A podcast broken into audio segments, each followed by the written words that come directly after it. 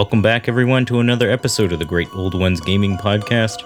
I'm your host, Nate, riding solo for this episode. Uh, first for the show. As you've no doubt seen by the title of this episode, I've turned my mic on today to talk to you about one of my new favorite games, Alien, the role playing game.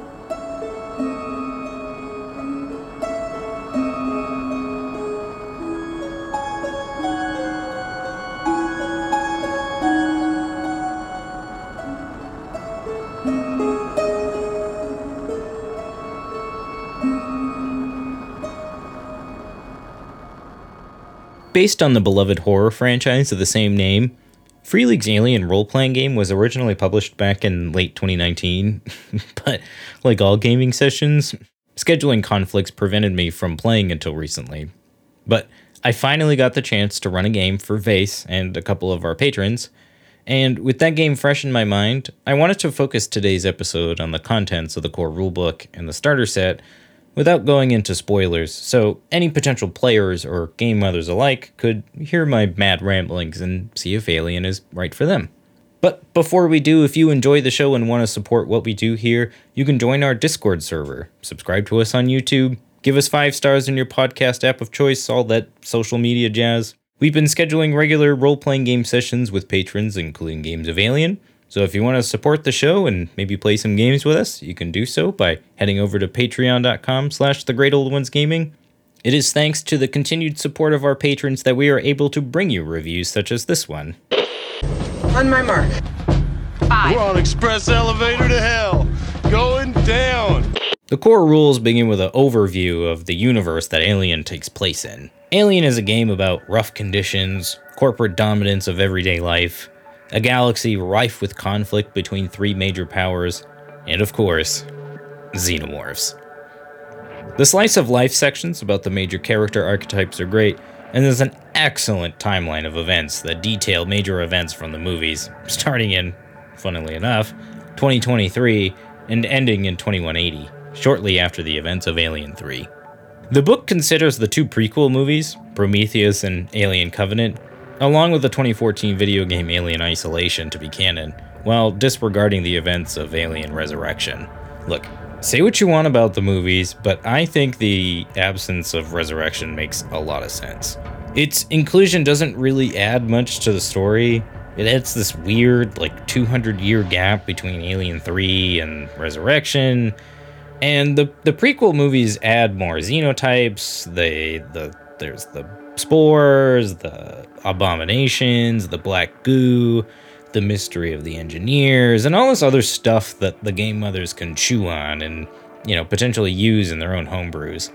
Flipping through the pages of the core rules, you encounter plenty of wonderful and evocative full page art pieces that capture the dark, grizzled tone of Alien. The formatting and general layout of the book makes an initial read a pleasant experience, but a consequence of this design choice is that a lot of pages in the core rules only have like a short paragraph of two of stuff on it, which leads to a whole lot of page hopping or heavy use of control F when you're trying to actually use the game or use the the rules mid-session. I find this to be a bit annoying. The black background on all the pages is wonderful, but it makes copying and printing tables from the book very difficult. And it's a shame because the tables are actually really useful, and it'd be nice to be able to hand your players a couple of the tables, but sadly, you can't really do that. To Free League's credit, they have since made some of the material printer friendly, but that's mostly limited to maps and character sheets. Mostly. In the Alien role playing game, players take on the roles of scientists, colonists, space truckers, company representatives, or colonial marines in the retro futuristic sci fi horror setting that is Alien. The game divides itself into two modes of play cinematic and campaign play. In short, cinematic play is equivalent to one shots or short scenarios with pre generated characters, and campaign play is a more traditional RPG experience where players will make characters and you play through a story over the course of many sessions. You're going out there to destroy them, right? Not to study, not to bring back, but to wipe them out. That's the plan. You have my word on it. All right, I'm in. Characters in Alien RPG are comprised of four attributes strength, agility, wits, and empathy. And each attribute has three associated skills with it, for a total of 12. Each character also has a career, talents, a personal agenda, and a signature item. In cinematic mode, pre generated characters come with personal agendas for each of the scenario's acts. But in campaign mode, players and game mothers will have to collaborate to come up with agendas that fit within the context of the campaign. Lastly, whether you're playing campaign mode or cinematic mode, each character has a buddy and a rival player character. The buddy rival system introduces ties and conflicts between player characters during gameplay. There's a blurb discussing PvP and what game mothers should do in the event that things escalate at the table. But in my time in playing this game, I'm happy to report that that's hasn't been an issue for the couple of groups I've run games for. I think being upfront about this aspect of the game with your players and setting those expectations and boundaries up early really goes a long way to encouraging healthy role playing at the table. I think this system works really well if you are able to foster that environment early. The buddy rival system, I think, creates a fun way to encourage role playing amongst the players, where I might even start using it in other systems I play. Alien RPG uses a D6 system for determining success and failure, but it adds a unique twist. Included in the starter box are two sets of custom six sided dice one to represent what the game calls base dice, and the other, which feature the iconic facehugger and the one spot, are stress dice. Well, cool looking. I'm not really a fan of custom dice, but thankfully, however, players can just use any two sets of d6, provided there's an easy way to tell them apart. I've also seen players roll the base dice and then roll the stress dice. However, you want to do it, doesn't really matter, just as long as you have some way to tell them apart. Making a skill roll is as simple as adding your skill value and the skill's associated attribute together and rolling that many base dice, along with a number of stress dice equaling your current stress level. So let's say, for example, I'm making a close combat roll. I have a close combat skill of 3, and its associated attribute is strength, which I also have a 3. I would add those two together, giving me 6, and I would roll 6 base dice. I would then check my current stress level, which is currently, let's say, a 1. I would then roll 6 base dice and 1 stress dice. Success is determined by rolling a 6 on any dice, but rolling a 1 on a stress dice can cause a player to panic. And we'll talk about more on that later. This can't be happening, man. This isn't happening. If a player rolls more than a single 6, or in the case of an opposed roll, rolls more successes than their opponent, the extra successes can be spent on stunts, which are extra benefits that you can give to a skill, like extra damage on a on a weapon roll or bonuses to future rolls of that type. The stunts, I think, much like the talents, which I'll discuss later, range from feeling pretty lackluster to honestly pretty game altering. I'm hoping that there's some refactoring of this in the future, but it won't make any difference. Stress waxes and wanes throughout the course of gameplay, Players can add stress voluntarily for a chance to re-roll, or what the game calls pushing a roll, and players can also relieve stress by using their signature item. The stress mechanic is really what makes Alien stand out from other horror role playing games that I've played, like Call of Cthulhu or Delta Green. The double edged sword nature of it makes riding that fine line between keeping your cool and freaking out at the wrong moment a really tense and thrilling experience. In my talks with players and other fellow game mothers, many have praised the stress mechanic for its contribution to the game, and I couldn't agree more. It's a really refreshing change for horror role playing games. The core rules and the rules in the starter set include a section detailing the 12 skills and the various talents in the game. Explanations are pretty straightforward, and the offered examples are helpful for those new to tabletop role playing games. Talents are akin to feats from D&D in that they're minor abilities that give characters a small edge in certain situations. Each career has a small pool of talents that they can choose from, but during campaign play, characters will actually gain experience points and they can use that experience points to gain new talents or increase one of their skills by one. The talents range from pretty decent, you know, things like a boost to a future skill to pretty absurd, like ignoring all ones on stress dice for a roll once per session. I think in cinematic mode, this is likely to be a non issue, but once players have three, maybe four talents, I could really see this being something that the game mother might have to rein in a bit. Or just kill those characters off. It is Alien, after all. That's it, man. Game over, man. It's game over. Careers, like I mentioned earlier, have a small pool of talents, but they also feature a key attribute and a short list of skills that give each career their own mechanical edge. Each career also has a few lists of example agendas, signature items, looks for your character, and a list of starting gear to choose from, but that's really about it. The core rulebook has nine careers on offer, ranging from a colonial marine, a kid, a roughneck, or a scientist. The tables offered in each one are fine. I just wish there was more options. I do appreciate how easy it is to quickly create characters in Alien. I just wish there was more options.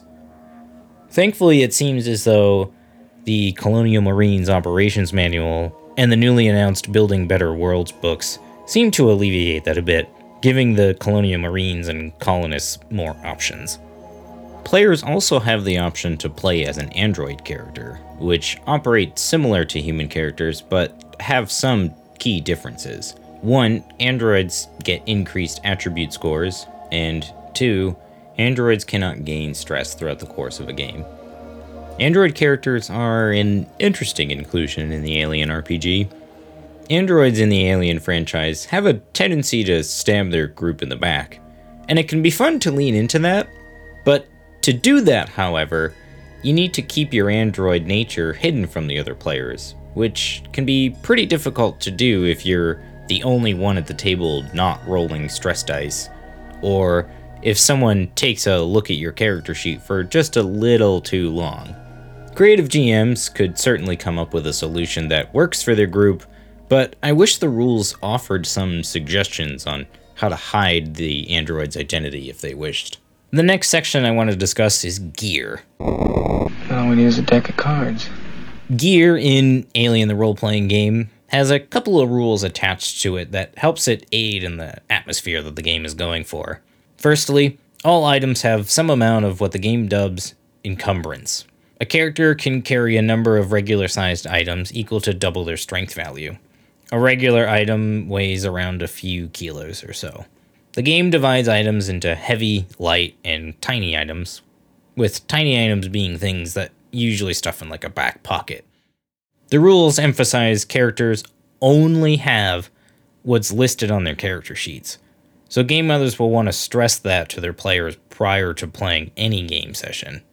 Trust me, Players always have this habit of saying they have things, but they didn't write them down or they forgot them.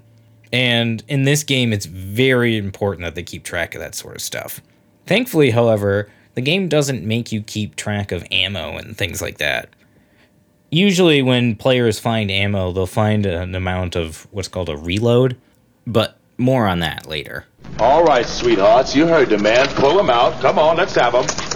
I think what makes gear really fun though is this idea of consumables that Alien introduces. The players have to keep track of their air, their food, their water, and their electric power during gameplay. When the situation calls for it, the game mother will have players make what's called a supply roll. To do this, a player rolls a number of stress dice equal to the corresponding supplies rating, and for each one that they roll, they decrease that supply by one. So, for example, let's say I have four food and my game mother says I have to make a food roll. I'd roll the four stress dice, I fish out each one, and let's say I got two ones. Ugh, gross. My food supply rating would then decrease by two down to two. Once you're out of a supply, well, you don't want to know what happens. Hunger is manageable, but other things like dehydration and uh, lack of air get very, very bad very, very quickly. A general tip I'd have for game mothers is when you're having the players track their supply rolls, make sure you're tracking water and air more often than you're tracking food and power, as those things tend to be the more common things that players forget about. This type of game is all about putting the players into tough situations and seeing what creative solutions they come up with to solve the problem at hand. And I think this mechanic does a really good job at selling the aspect of survival horror that Alien is going for. And in in my experience, tracking your consumables is really like you make a quick roll, you, you fish out the ones, and then you're done. It's really simple. It doesn't bog down the game in the slightest. Let's now turn our attention to stealth and combat. Um, he. Look, man, I only need to know one thing where they are. The Alien RPG measures time into three units rounds, turns, and shifts.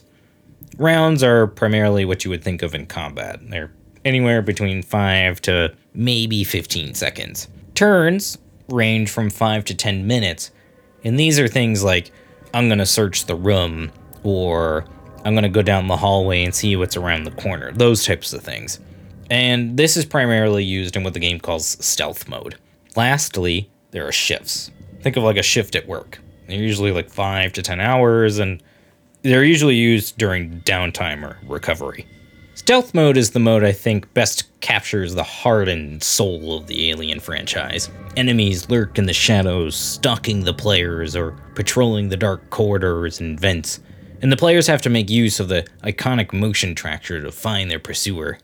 It's, man, it's great. As the GM, this is where you get to prowl alongside the players and build the tension up as the players frenetically search everywhere for signs of movement. During this time, enemies are considered to be in one of two modes active or passive. Active enemies are, well, active. You know, they're actively seeking out the players, and passive enemies are enemies that can be ambushed if the players are so lucky. Players can conversely attempt to sneak past enemies by rolling mobility versus the enemy's observation skill. Free League creates stunning high quality maps for all their published adventures, and I believe this is partially why. Without a map for the players and a second for the game mother, keeping track of all this stuff is just a nightmare. I would argue that the game even requires the use of maps really to have the most enjoyable experience. However, you decide to play, though, there will come a time where the player's mettle is tested in combat. I'd like to keep this handy for close encounters. I heard that. Like in pretty much every other system, Alien uses a form of initiative to determine turn order in combat. In Alien, initiative is decided by a deck of cards that's shuffled and dealt to all involved parties. I find this to be a strange way of resolving turn order for a couple of reasons. Reason number one being the arbitrary cap on the number of combatants in combat, and the second reason is that many xenomorphs draw multiple initiative cards, further restricting the number of combatants. I think in most situations it's probably fine, and a lot of the modules seem to assume that you're going to play with about five players or so tops. Why? Why limit it in the first place? I guess is my question. There's nothing wrong with it per se, but it's just strange to me. I feel like characters should maybe roll mobility to determine turn order or something like that. It's not a bad system per se, but I would have preferred something different especially something that could be more scalable to large amounts of combatants. I mean, players do have the option to be colonial marines after all. Vasquez, have you ever been mistaken for a man? No. Have you? Once in combat, players have one fast action and one slow action that they can perform each round. The book provides a set of tables for each type of action, which will cover practically anything players will want to do during their turn. There's also a section going over movement in combat. The mechanics for combat are fairly straightforward. Sneak attacks and ambushes are possible by making a mobility versus observation roll, creating an opportunity for players to strike. In close combat, combatants have the ability to block incoming damage by using a fast action and rolling close combat. Each success with a block roll allows you to decrease damage or potentially disarm or counterattack. The rules go over common combat maneuvers such as grapples, shoves, and retreats as well. Ranged combat works a bit differently. Rather than blocking, players have to preemptively take cover from incoming fire. There are also rules for taking aim, full auto fire, overwatch, and the rules for reloading, which I briefly alluded to earlier. Anytime a player rolls a 1 on a stress dice while firing a weapon, they've emptied their magazine and must spend a slow action on their next turn reloading, in addition to making their normal panic roll. Damage in combat occurs when the amount of damage from an attack or hazard is not blocked and is neither soaked by armor. If a combatant is wearing armor, they roll a number of dice equal to the armor's armor rating, and for each success, they block a point of incoming damage. A PC starts with health equal to their strength score, and when a player reaches zero, they enter a broken state and must roll for a critical injury and consult the critical injury table. Injuries range from being stunned and winded to impaled and disemboweled. Broken characters are also defenseless and are subject to coup de grace, which can kill them outright, as long as the attackers fail an empathy roll. Medical aid can be used in combat to pull a character out of a broken state. I like this system a lot as it gives players a fighting chance and really creates great story moments when they finally do perish. The combat section also goes over hazards and conditions players may experience in their adventures, along with general expectations for synthetic and xenomorph enemies. The section about enemies is a nice way to help the players prepare for the bullshit that the GM is likely to throw at them. Lastly, in this section, there are a few blurbs about vehicles in combat. These rules are intended for surface type vehicles like tanks and rovers, boats, and non space aerial vehicles. Damage works a bit differently, but ultimately boils down to using different skills and, and consulting a component damage table rather than a critical injury table. I haven't used any of these rules for vehicle combat yet, so I can't really comment on them, but the hazards and conditions rules are pretty run of the mill. GMs will definitely want to utilize them to further torment their players. Now I've done it.